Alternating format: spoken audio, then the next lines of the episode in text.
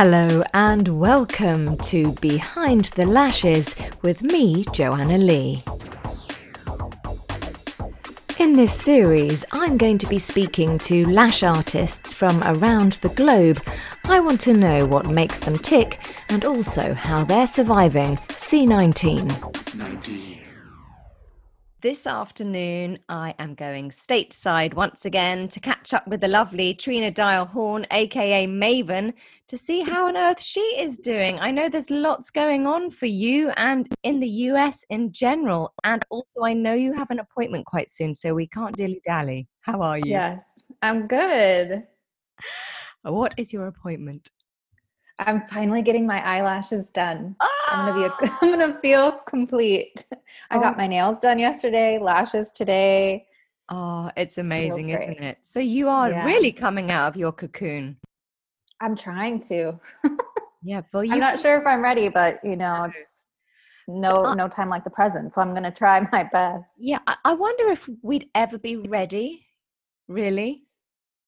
It, yeah, I don't think so. I think we just need to get out there and do it. And then as we kind of get back into our groove, I think we'll feel more ready. Yeah. I think it's you're right. So long. Mm, I know. So it's so weird. We it's kind of turned us into a bunch of sort of antisocial agrophobes that are For kind sure. of. I feel so safe at home now. I'm like, oh yeah, should I go to the restaurant? No, I think not.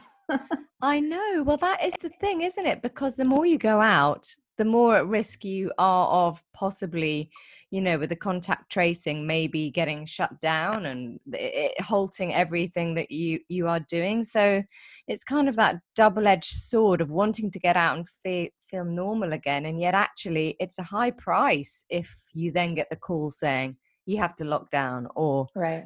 go and get tested or whatever. What's yeah. the process in the US do you have like contact tracing happening there um, I believe that we do. It's probably I'm different actually, in every state, isn't it? Yeah, I'm not actually quite sure how they do it. I know on our phones you can opt in to have okay. contact tracing there, but I don't know about any other methods that they're using.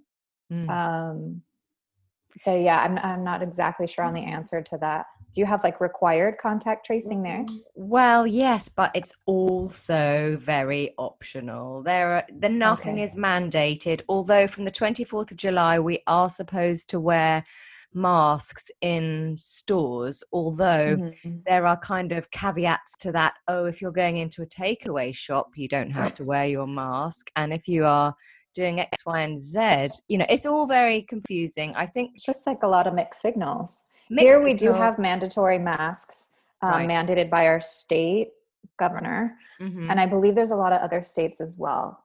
Yeah. I can't give you an exact number, but I think it's more states than less that have a mandatory mask out in public. Some wow. even ha- require you to wear one when you're running outside.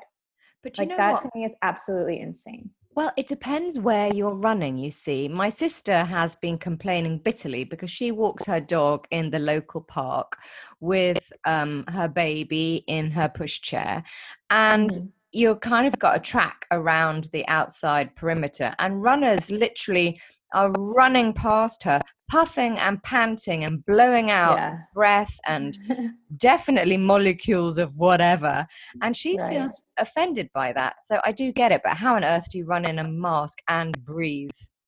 Right. I think that's my concern is that people are going to just start dropping because the oxygen yes. levels are lowered when they're because wearing a be, mask. So they'll be pumping so much carbon dioxide into their mask and inhaling that back right. in, won't they?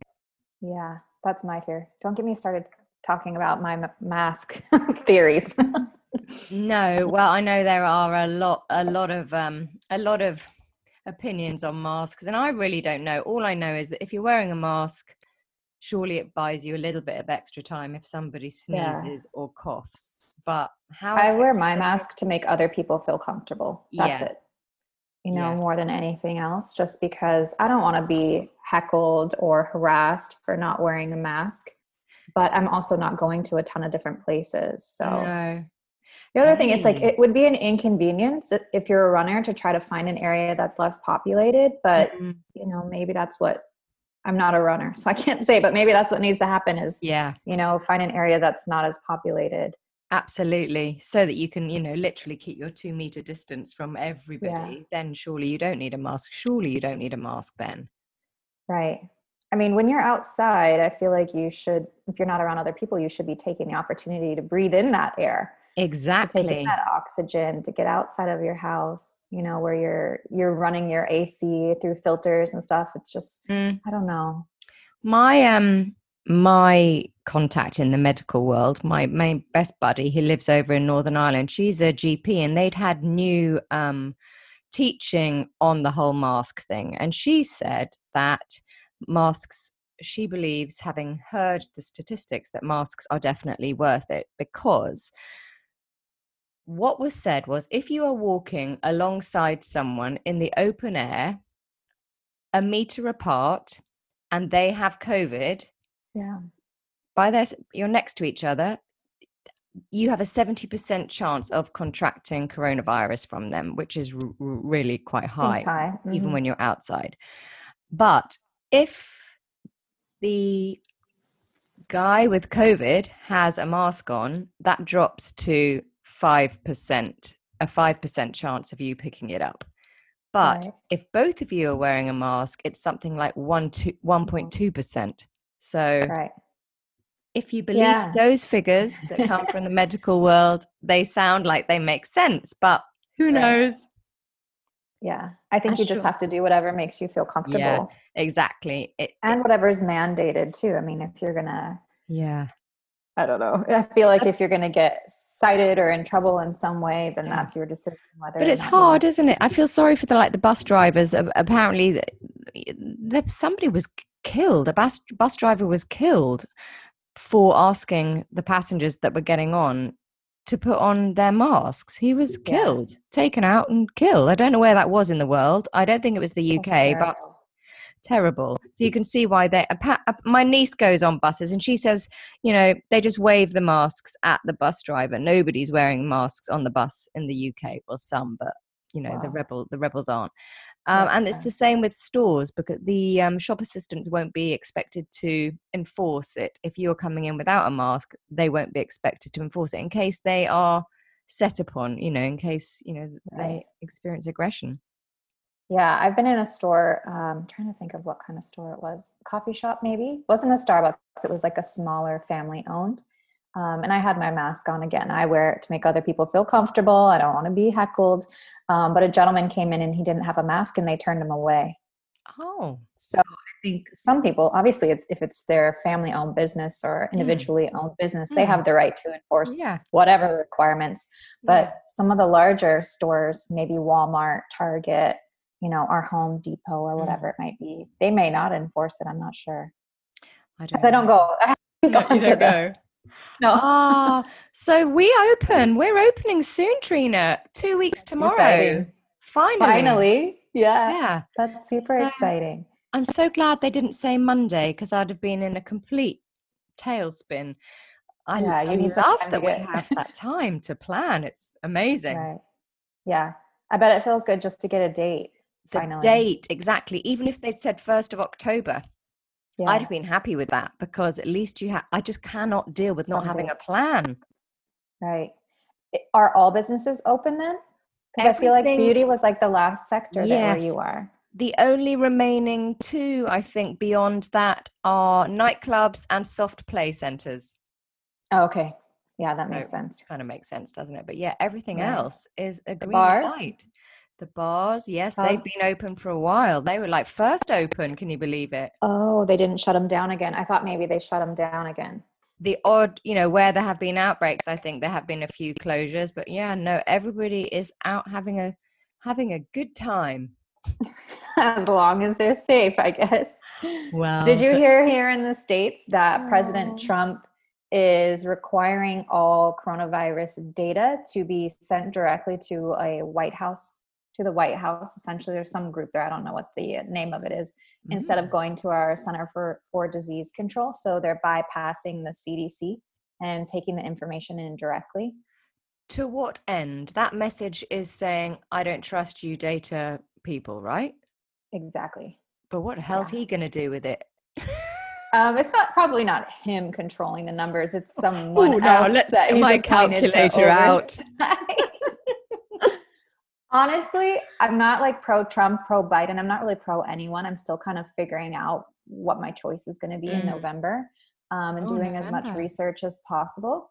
Um, but I just I feel like our numbers have been so skewed, and people have come out and said this is not correct. People are you know like in um, florida they were saying that people that were reporting numbers were reporting 100% of people tested were testing positive for covid and to me that's super suspicious so if there's some other way we can get the numbers and the data looked at i'm totally open to it i personally don't trust the cdc or the okay. fda or the cia or fbi like all of our government mm-hmm. bodies to me there's been things over generations that have become a little bit you know, it's like corrupt.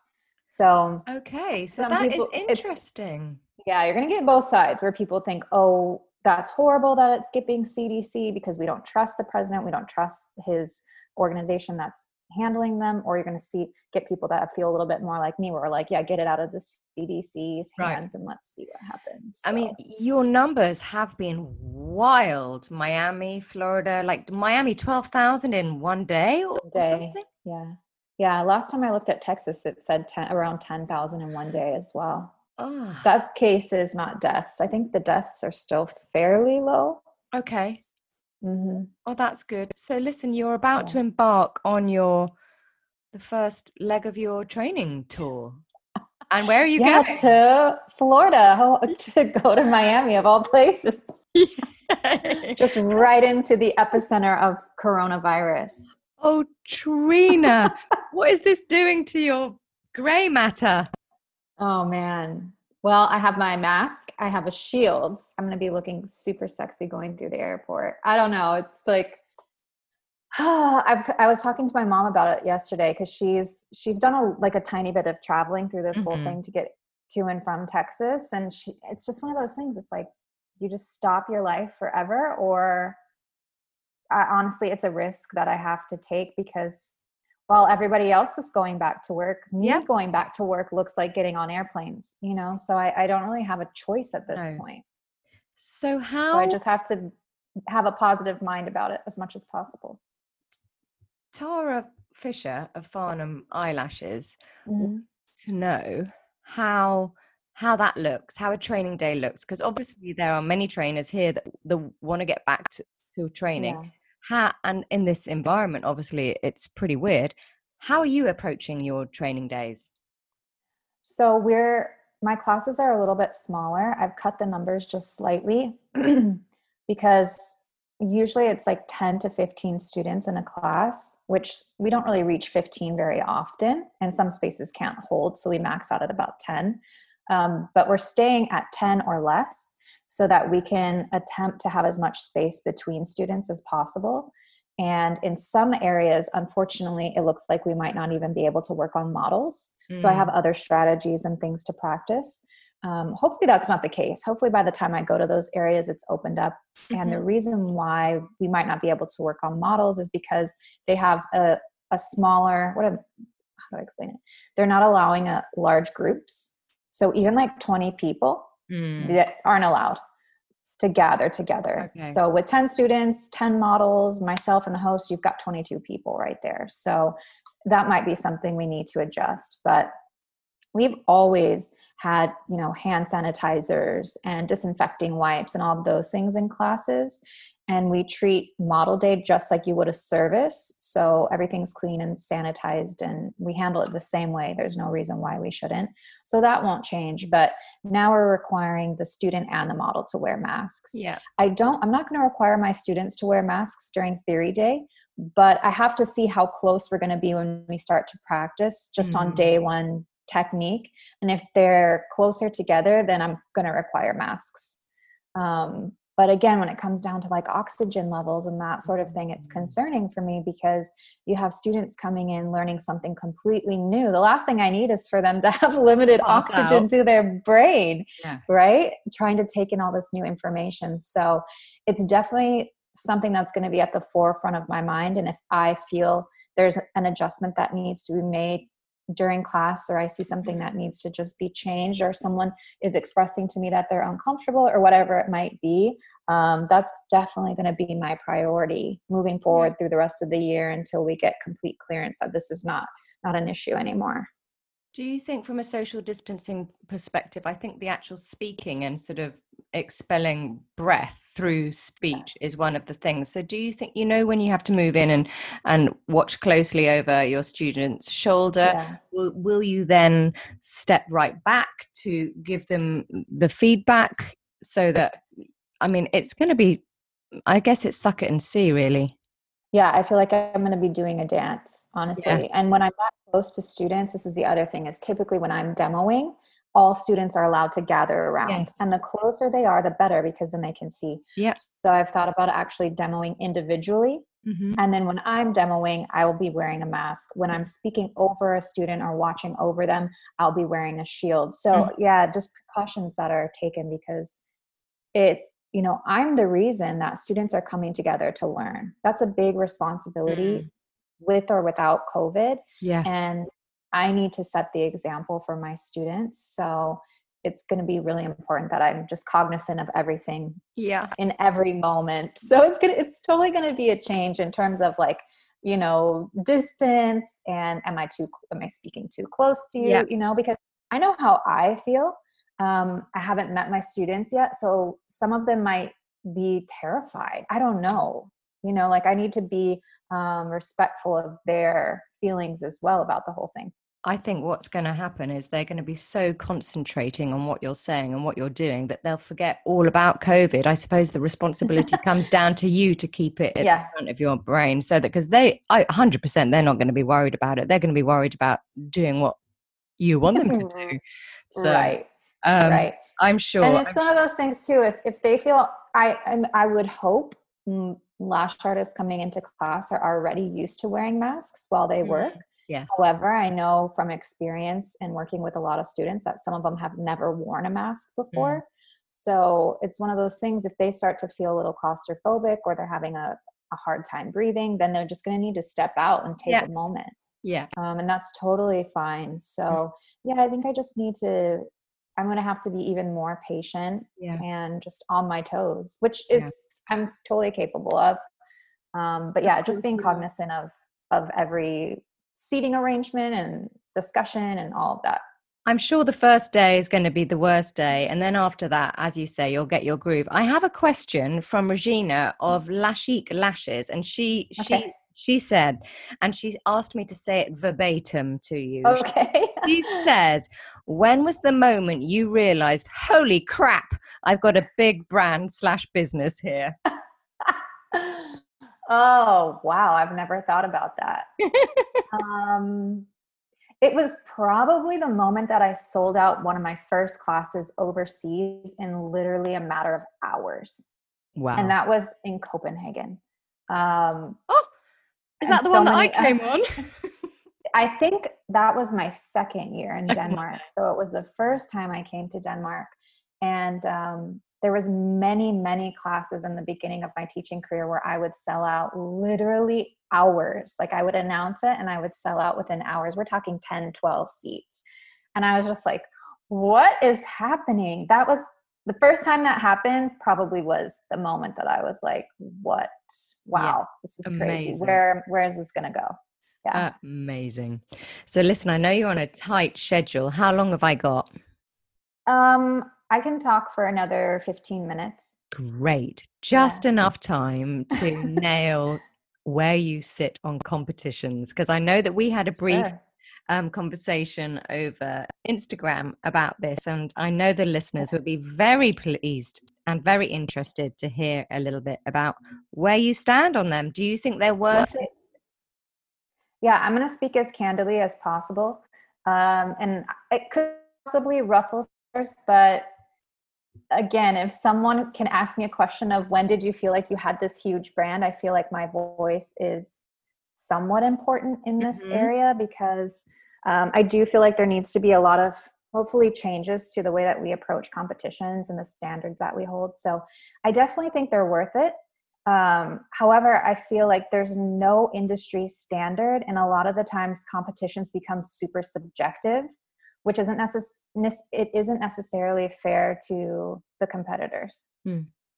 So I would like to see more standard across the industry. How, and how could that happen? Um, I don't think I have all the answers for for this kind of brainstorm of how we could do mm. it, but I think somehow there needs to be some type of like governing body that's mm. readily accepted. Um, and I think it's okay if competitions have different, somewhat different requirements, but in my opinion, the contestants, the competitors need to understand what they're looking for. Mm. And a lot of the, a lot of the times, what I've been told by competitors, and even in my experience um, with being briefed for competitions, is a lot of the times the competitors they're not even aware of what they're being judged on or the look that's going to be favored or anything. They're just kind of going in blind. They know they'll be you know judged on placement and distance and shape and styling and all of that but they don't know the breakdown and i feel like if a competitor can understand the scorecard like a lot of the times they don't even get to see it mm. prior mm. and maybe that's intentional but for me if i were going to hold a competition i would want to make that scorecard clear because i want to see their best work and if they don't know exactly what they should be focusing on how can we expect a competitor to deliver their best work Hmm. Um, and I would, you know, lo- love to have this conversation with other people who've judged or competed and see where hmm. they're at too. But that's just my perspective. Is it's just it's open to too much, um, almost subjection and and preference. So maybe if I like perfect line styling and the judge next to me likes more natural, she's going to judge perfect line work potentially lower than I would mm-hmm. and I might judge this more natural look lower. Um, and I think that's a problem because there's just, and even the times I've judged, no one has ever really taken a, the time to thoroughly walk through the score sheet and say this is exactly what we're looking for mm-hmm. you know it's it's just kind of like here's the score sheet go to work like yeah. what so it's important to have a briefing and to be very thorough and you know maybe even show some examples of like if it's a European competition, it might be more natural. If it's a Russian competition, it might be more artistic and perfect line. If it's a mega volume competition in America, I mean, God knows what it's going to be. You know, it's just like the standard here is just all over the board. But to have that clarity and that understanding for both judges and competitors, I think is what makes it more fair. And then also, another thing that I know has been a problem is the models that are used. If the competitor isn't providing their own model there needs to be some sort of standard that's provided by the organization mm-hmm. in the you know number of lashes the the just the fullness of the lashes even maybe the direction of the lashes you can't expect an equal competition when someone has a, a model with super curly sparse lashes and then someone has a model with super dense full mega natural layers. And i think that is that's challenging but it's something that needs to be taken into consideration because competitors are paying you can tell i'm like really opinionated about this topic but i think it's incredibly unfair when competitors are paying good money to participate in these competitions and then someone has an unfair advantage because they have a great set of natural lashes to work with and i've seen that in competitions it happens where you know knowing the skill set of one competitor and then what she's given as a model is like work some magic. It's like she literally has to work magic to make that set balanced and everything. So maybe there needs to be more vetting in the models. Yeah, very maybe the organizer that even playing field, but that is what you're saying. That is what's required. Are yeah. you talking live competitions here? Obviously? Live, live. Mm-hmm. Yeah. I guess, online is a whole nother, yeah, whole nother beast. Yeah. Yeah. Well, but I think we'll be seeing a lot more online competitions than live because of COVID and and travel and everything. Yeah, I mean, hats off to anyone that has ever done a live competition. I, I, I, mm. I mean, if I'd got into lashes earlier in my life, then yes, I 100% would have loved to have done some live competitions. But, you yeah. know, when I've got these lashing through these bad boys, and, you know, if the light isn't 100% perfect, I'd be completely screwed. So, yeah. You know, it, it it, it, it would not suit me. So I have, you know, tried lots of online, but obviously being a trainer and, you know, being a bit longer in in the tooth lash wise, um, it's really hard to compete in that top category. It's really hard. It and you know what you say about the judges and being so subjective it is a really valid point that you should take time to check out who is judging the com- the competition right find out kind of what their style is but yeah it's important to do that but at the same time it's like even though maybe i prefer perfect line which i like a mix but let's say i prefer perfect line i'm still capable of judging a competition where the standard is natural mm-hmm. but i mm-hmm. need to be told that this is exactly what we're looking for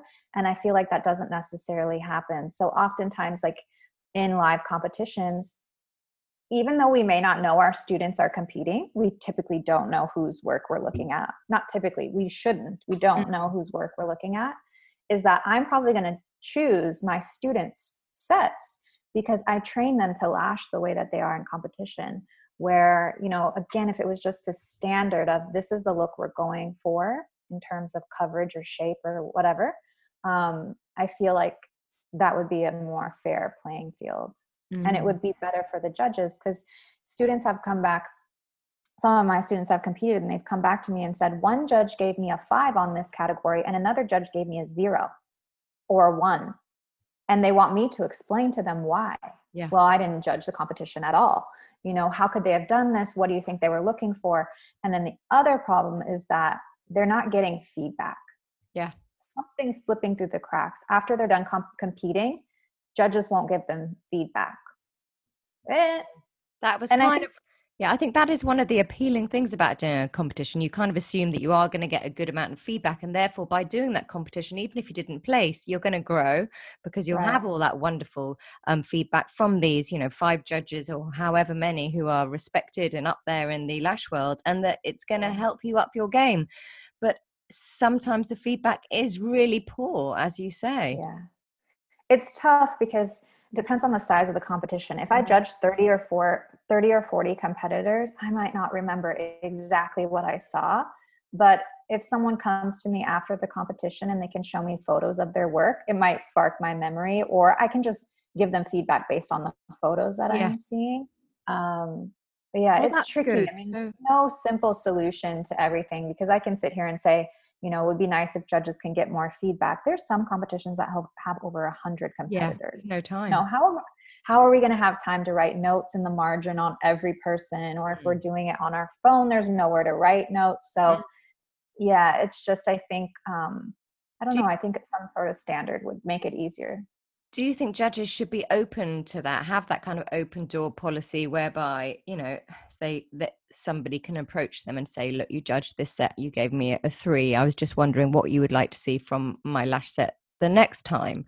But the trouble yeah. is as you say some competitions are huge. If everybody did that i mean you'd be sitting there for a full week trying to get through everybody's messages. Yeah i don't the the reality is i don't think everyone would do that. No. And the reason why so this is my perspective because i've done it. Um and i think it i think it uh well, let me explain. So the reason, the typically the draw for us to judge competitions is that we're put on this pedestal of this is the judge, right? So it gets exposure to our brands and to us, and people get to meet us, and like there's that kind of side of it, which is how they sell us on judging. Is this is how it's going to benefit you? Where as a judge, you can take it one step further and serve people by telling them what they can do better. So for people that come to me after competition, whether it's in the location of the competition or in an email or a private message, mm-hmm. whatever it is, I want to take the time to give them feedback because number one, I'm a trainer and I feel like that's my responsibility to the industry. And number two, I want people to remember that I've helped them and yes. that I was available and that I was, you know, generous with my time and my energy because at the end of the day, it all comes back. Yeah. It will even if that person doesn't buy something from me, I've left hopefully like a positive, lasting memory for them. So if someone else asks them about their experience with me or a product or whatever, you know i yeah. haven't even given them a reason to think badly of me or whatever it is. So it's not necessarily about me it's more about serving them yeah. which ultimately does at the end of the day yeah. serve me. Um, and i know people will argue well they just don't have the time. Mm. and that's that's fine. I think you make time for what matters most to you. Yeah. And make your priority and if it's not following up with people from competitions then that's that's fine but i think it's think helpful. about it yeah yeah and the other thing is if someone's passionate about entering a competition what's one thing that could stop them from doing it again is not getting feedback mm. not getting what they thought they were going to get from the competition which is again that like feedback and that that um the kind of assistance or the help it's not like i'm going to offload all of my experience and all of my training information on someone that asks me about their yeah. set but I'll say, in my opinion, this is what I would have liked to yeah. see. And I think it goes a long way. And it really doesn't take very long either. That's amazing. What would you say to um, beginners or sort of intermediate lash artists that haven't entered a competition yet and that are really thinking about it? They've targeted it post lockdown, they've decided, right, I am definitely going to grasp the nettle and enter a competition, an online competition. I think they definitely should and no matter the outcome like it's still such a big move to just do it mm-hmm. even if you don't place it's such a big move to do it um, i think a lot of people though they put so much pressure on themselves to place without realizing again the subjectivity that they're they're placing their you know their work will be subjected to i guess. Um, but if it's handled properly you should get some good feedback and it will help you grow. And push for answers push yeah. for clarity. If you don't get what you want in terms of the feedback reach out to that that person that judged or you know reach out to the organizers and ask for it. Yeah. i think a lot of people they just get like defeated and they're like well you know some people don't even get their scorecards back. No you know so they're told they're going to get their scorecards and they don't even get their scorecards back I don't know if it's because of lack of organization or what, but I'm like, okay, so you, this is where I get frustrated is like, you paid good money to participate. You probably advertised this competition for the organization as well, saying you're participating and you're telling people about it, which is free for them. You paid to enter. So, you know, you should just do what you need or you feel is necessary to get the feedback that you that you want. And I don't think there's anything wrong with being slightly pushy about it if yeah. you have to, if that's what's promised to you. Yeah. Now, if it's not, then yeah, it's different. But if you don't get your scorecard and you were expecting one, it's nuts not to follow that up just because you didn't play. Right. It, it doesn't make it doesn't make any sense whatsoever. But I think yeah. it's really important also to have the the confidence in the lash set that you that you entered. I mean, I did one Absolutely. I did one lash set that uh, um, most people loved, but one judge really did not like the styling. It wasn't their cup of tea, and I got a five, yeah. I think. And I was like, oh, because I really respected this judge, and I was like, oh, that that's kind of real shame. But I knew I was yeah. taking a risk because I wanted to push myself and do a kind of a more of a cat eye, right. and um, and it's still one of my favorite ever sets, even though yeah. you know I was bummed out that it wasn't appreciated by this one judge who just didn't like the styling and that and that's life. But you know, right. I still love And if stuff. you're happy with the work you create, I think one thing that could be an issue is if you enter competitions seeking approval from every judge. Mm. You know, we want to please people, we want to please um, people that we look up to, or you know, we want them to be impressed with what we're doing in, in our work. But if that's the only reason why you're entering a competition is just to seek approval from judges or yeah. just to, you know, seek quote unquote this like fame of like, I got first, look at me, you're doing it yeah. for the wrong reason. Yeah. So just do your best work and hopefully you are proud of the set that you mm-hmm. produce. But I mean, for yeah. sure, if you're starting out and you win a competition or two, it can massively boost your business. So, from that point of yeah. view, it can be amazing, but that cannot be your be all and end all. That cannot be your why, yeah. can it? Do you think honestly though that clients care if you've won a competition? Hmm, who's who's it getting boosted for? Other artists, or do you think clients are like, I want to go to her because she's won a competition? Do mm. clients understand exactly what that means? No, you're so right. I think you know, you know, I, you're so right. You've actually hit the nail on the head there because they don't yeah. care. They just care whether their lashes are beautiful or not, and whether right. they like you, and whether the service is great. Yeah, seeking approval from your peers, and is that healthy? Is that is that really wise? Is you know, if that is your why, is that a bit sad? Um, I don't necessarily think it's sad if that's what drives you in a positive way. Mm. If it's completely crushing to you and your self esteem, it's probably not for the right reasons. Mm. You know, mm. we got to focus on something else to make sure mm-hmm. that, you know, you feel whole and complete at the end of the day if you are indeed doing your very best. Um, but in general, I think clients, they, they might be impressed by that, like, yeah. cool, but they're, they're going to look at your work first. They're going to, hopefully get reviews or recommendations from existing clients and referrals. And so I don't know, I just feel like if it's in your heart to compete, you should do it. But be mindful that you might not always get the the results or that you're hoping for. So I think if I had a bunch of people sitting in front of me and they were like, I want to enter a competition, the first thing I would ask them is like, why? Why? Like, what is your reason? Why do you want to do it? And hopefully they can they can um, not that you have to justify entering a competition but just think about your why and and then think about how that why um, might be affected by the results that you get yeah. from entering if that makes sense you yeah. know if they're like um, because i want to win mm. okay cool like we're all competitive i would love to win too but is that the like the, that is the number one reason why you're entering buckle up buckle up because what if you don't right? Mm-hmm, exactly. Like, what if you don't? And then they're going to be shattered. But I mean, that could definitely, that's one reason. Who wants to enter a competition and not win? We all would love to win. But is that like the main reason why you're entering? You have to be careful. Yeah. I, I love the challenge of it, but I'm a bit over it, I have to say. you know, who has got the yeah. time Eh, when you think about a competition, especially if you're doing fantasy work, the hours, the expense, the planning, yeah. the, it's huge. You have got to be ready to say goodbye to several days of your life, you know, yeah. and especially now, you know, we're going to be having to lash models for competitions in PPE. I mean, where's the fun in that?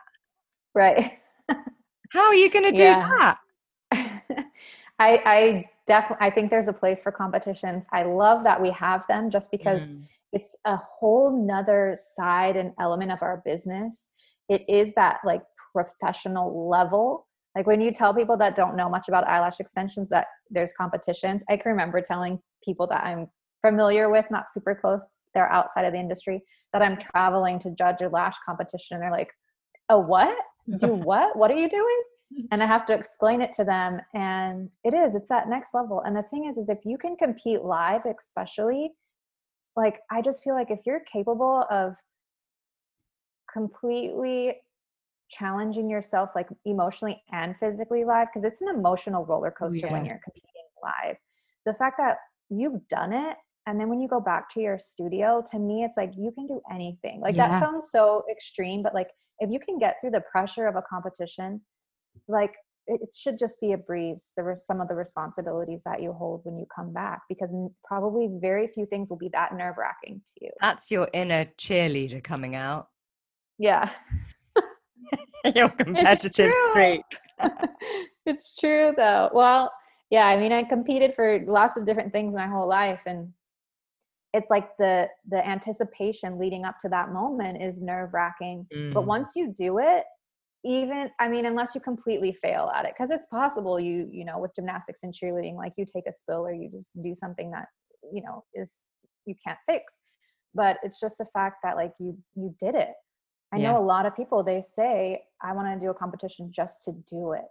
Yeah. i want to be say that i've done it.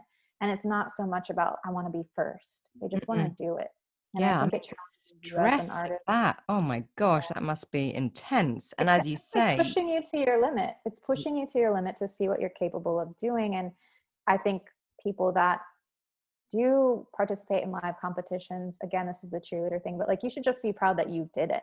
Yeah. Like there's a lot of really talented lash artists that would never compete because they can't deal with the pressure. Mm-hmm. They don't want to have to be put under that pressure So it, it takes a unique person to step into the the ring, if you will. yeah. Oh mm. gosh, I'm kind of that kind of makes me really want to do it now, but I know I'm not ever going to do one.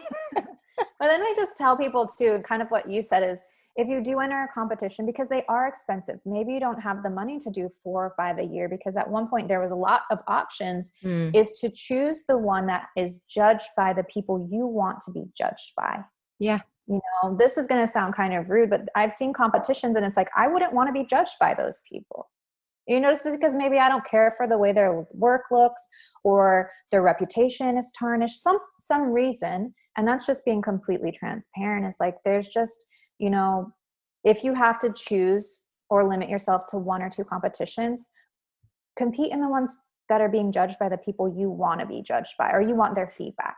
Yeah. Not not not saying that you want to be judged by them because you think they'll give you a better score, but genuinely you want you want their feedback. You want them to see your work. I think that's important. Absolutely. It's lash o'clock, isn't it? You've got to you've got to get out of here it's time for me to go get my my beautiful face back. and you will get a lash nap. How lovely is that? I have to force myself not to talk. Yeah, I'm a chatty. I'm a chatty one. Oh well, they'll be giving you a lip mask before you know it. oh man, my lash artist, she's she's pretty chatty too. But I've never actually gotten my lashes done in a mask before, so this is going to be the first time. I'm going to have to be mindful of that because I don't want her to have my hot breath blowing on yeah. my eyes. So will you take your own mask or will you get a surgical mask from there or what, what's the plan? So I have an N99, N95, one of those yeah. actually from the Lash Exchange, which is where I get my lashes done. And I'll probably just take that one. Yeah. Yeah. I wonder the if they're going to tape your mask down or not. That's the big question. She's more than welcome to. Tape it all. I don't care. Whatever she needs to do to get the job done. But yeah, as I have as you can breathe. I'll take too. I have several masks, so I'll probably take them all with me and then whichever one she thinks is best. But oh, well, I lashed someone for the first time where she was wearing a mask because I don't take clients anymore. This is just one person that I do her lashes. Um, and she had her mask on and something i didn't think about and i'm glad i did her lashes because now i know what my students mm. are going to experience is putting the gel pads on when someone's wearing a mask properly nightmare you've got the you've got the mask up on their like high cheek area which is kind of where the gel pad sits yeah. so i had to like tuck it under the mask a little bit it was tricky it was different yeah. for sure Yeah. and then do you tape the mask to the gel pads, but then you can't adjust the gel pads when you need to. So it's yeah. I mean, I didn't have to tape. I didn't feel any issues with the mask. Although when I would brush through, lashes were popping off, and that typically mm. doesn't happen to me mm. at all. Um, and it was a handful of them. I just replaced them and kept going, but I don't. I can't say, oh, it was because of the mask. But if I needed to blame it on something, that might have been why. I don't yeah. know that has been quite widely reported that the the moisture that's escaping from the mask being is is causing you know shock curing and that, that, that yeah. lashes are retention retention is being affected. So uh, it's optional it here. it's optional here. And i think i'll say to my clients look if you feel more comfortable wear a mask. We'll give it a go. I will be wearing a mask and a shield. The windows will be yeah. open. I'll be doing doing my best to get you get you in and out. I mean the the, the initial sets are going to be the most stressful because they're going to be long if you're wearing an N95, N99, whatever mask, I think it probably would be okay if your client's not wearing one. But if you're just wearing a surgical mask, that's mm. not enough. No, I've got me. the even if you're both wearing surgical masks, yeah, still to me that's not enough. So, no, I don't know if they've got the virus for sure. Yeah, yeah. Are you taking temperatures? I have decided, I think now, because of the administration possibly being tricky when you're taking that next level of medical information from them, mm. I think mm. I'm going to try and operate a kind of trust policy. They will have to tick a box on their online form before they okay. come to say that they have taken their temperature and that it is not over yeah. 37.3. I think. But if they forget, then I will have my therm- uh, my thermometer. My concern is that mm. my non-contact thermometer is not 100% reliable. If you get it just a bit too close, it gives you a temperature it reads red and i'm really worried oh. about you know i got one of those as well and i'm going to travel with it um, mainly for our models yeah um, just to be sure but yeah if someone's taking so a special covid form as well if someone's ticking that box that they don't have a temperature i mean they're responsible for that information but yeah i mean you're relying yeah. on trust there but i think you yeah. know we have to get to that point at some time or other i mean all of my clients i know and love so i hope that they wouldn't put you know i'm pretty sure they wouldn't yeah so uh, but models right. obviously you don't know where they're all coming from there's no connection so i suppose you maybe exactly. do the next level but um listen, I hope it goes really well. Stay in touch. Thank Let you. Oh, it will. It will. I'm looking forward to getting back back and, on the road. Oh, and, oh I didn't I didn't do my dingy bell, but I'll let you go oh. because I know you've got lashes to, to get. We'll do that next yes. time. Well, I ran errands, so consider all my errands okay. the top three things ping, that I'm ping, ping, yeah. ping, ping. I've just terrified the cat who's lying here. oh. Trina. What did I do to deserve that? oh, he's like, oh, his ears are going, whoa. Um, well, stay safe. Well, I hope you have a great weekend and Thank can you. get some time in your hot tub and yes. find some prosecco. Yes, yes, I'm going to go and buy some now and hop back in. You take there care, you Trina. Lovely. All right, take care. You too. Bye, bye, bye. 19.